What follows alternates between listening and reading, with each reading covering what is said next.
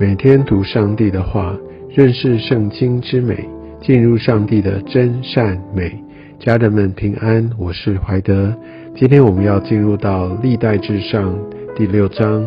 在这一章经文就讲到立位支派，整个呃历代志它最主要的主轴，除了犹大支派，它象征着呃一个犹大大卫之约，上帝的一个特别拣选，另外就是一个恢复圣殿、恢复敬拜，所以在呃这整个敬拜上面的琢磨，也就呃因此对于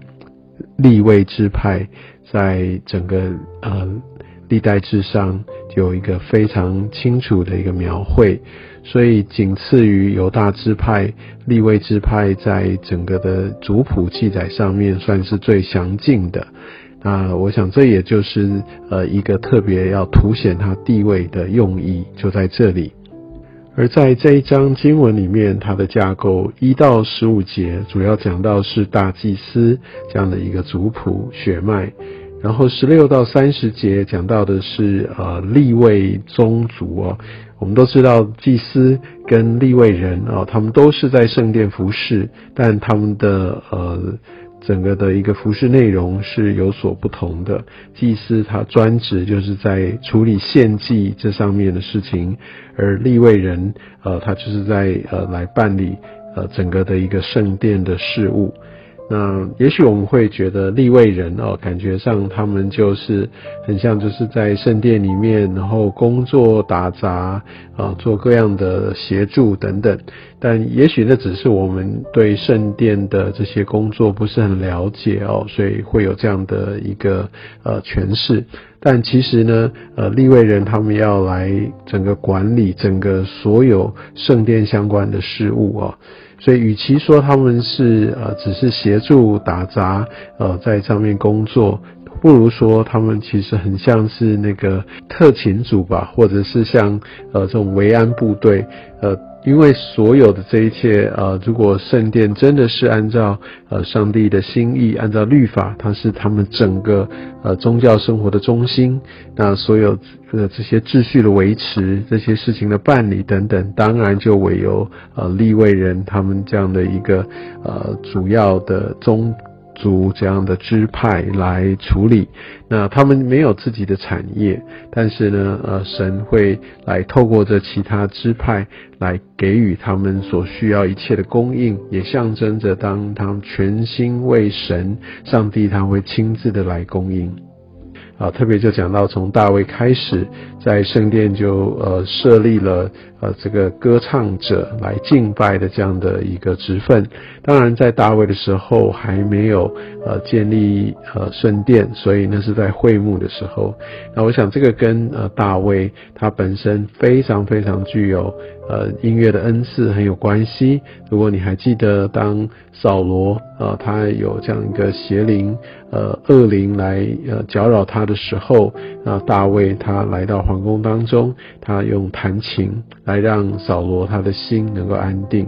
啊，我们在诗篇里面有很多，其实也都可以做成曲调。啊，那我想大卫他本身他的音乐的恩赐在这边也发挥的，呃，算是淋漓尽致。所以真正从呃大卫开始就把这样的一个音乐的敬拜，啊，就带到了整个的一个圣殿，他们的一个对神的不管是敬拜也好，在献祭当中都有许许多多这个音乐的成分。而我想这边也特别提一下，在第十五节，我们知道上帝他他让着呃整个犹大王国哈，他们就亡于呃巴比伦的时候，那个时候巴比伦的王是尼布甲尼撒。那我们知道，按照人的一个历史、人的眼光来看，那是呃巴比伦打败了犹大，所以呢犹大的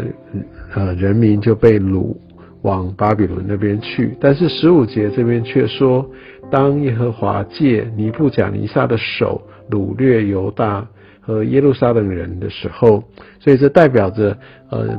尼尼布甲尼撒王他们之所以能够打败，之所以能够掳掠犹大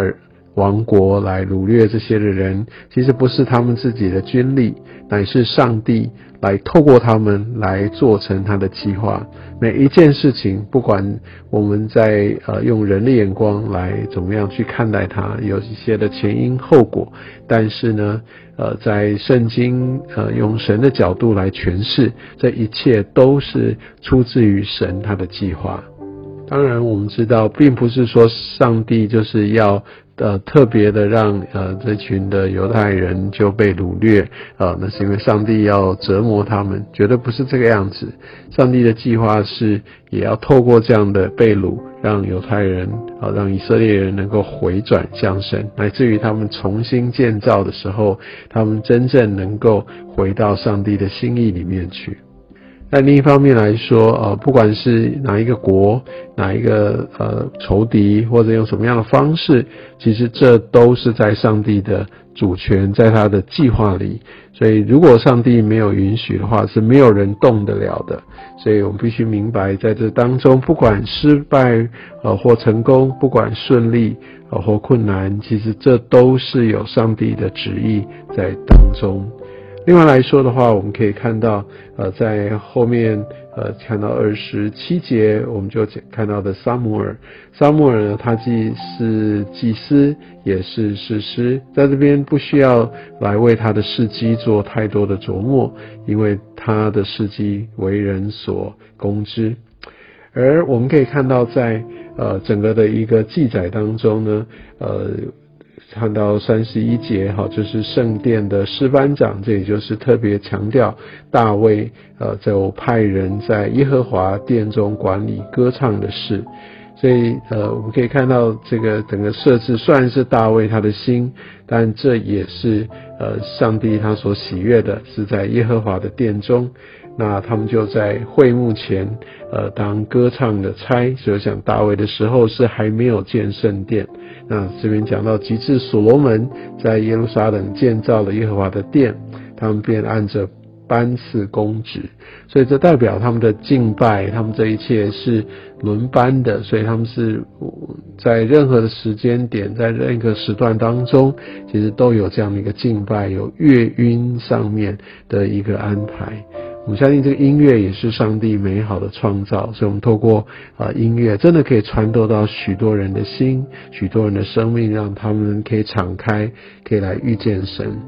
当然呢，要成为这个诗班啊，或者像我们现在的敬拜团一样，那他们也需要很敬虔，他们也需要是上帝的选民，就像他们也必须是来自于呃立位支派。我想在旧约是这样子，但是我们现在在新约，但既是神的选民，那就必须是神的儿女，也就是必须是呃抓住呃神他的救恩的，愿意成为基督徒，而且在这服饰上是有尾声。那我们也看到这些人，他被特别选来，来在担任这样的公职，也相信他们是有音乐上面的恩赐。上帝不是给每一个人都一模一样的恩赐，所以上帝也特别选召某一群人来，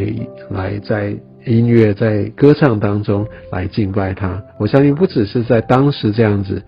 在现今不也是这样呢？在接下来四十九到五十三节啊，特别就好像是一个特别的呃一个体系或族谱，从亚伦哈就写到沙都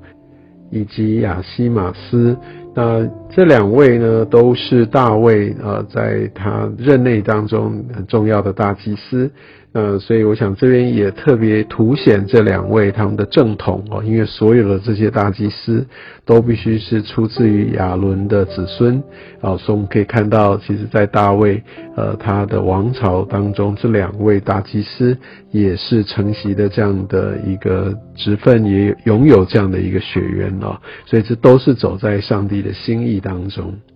而在最后就讲到他们呃所有的这些的城池，也再一次的来呃显明出上帝绝对不会呃来亏待那些服侍他的人，所以我们也真的求神，让我们也可以呃从立位这个整个的族谱当中，再一次看见呃上帝他对于敬拜他的看重。其实我们的这一生，包含我们的呃许多的心思意念，都需要透过啊敬拜来回到，或者是来前往一个对的一个地位跟优先次序。敬拜真的是一个我们维系跟神关系很重要的关键。愿我们这一生都可以在敬拜当中不断的经历神，不断的荣耀神。愿上帝祝福你。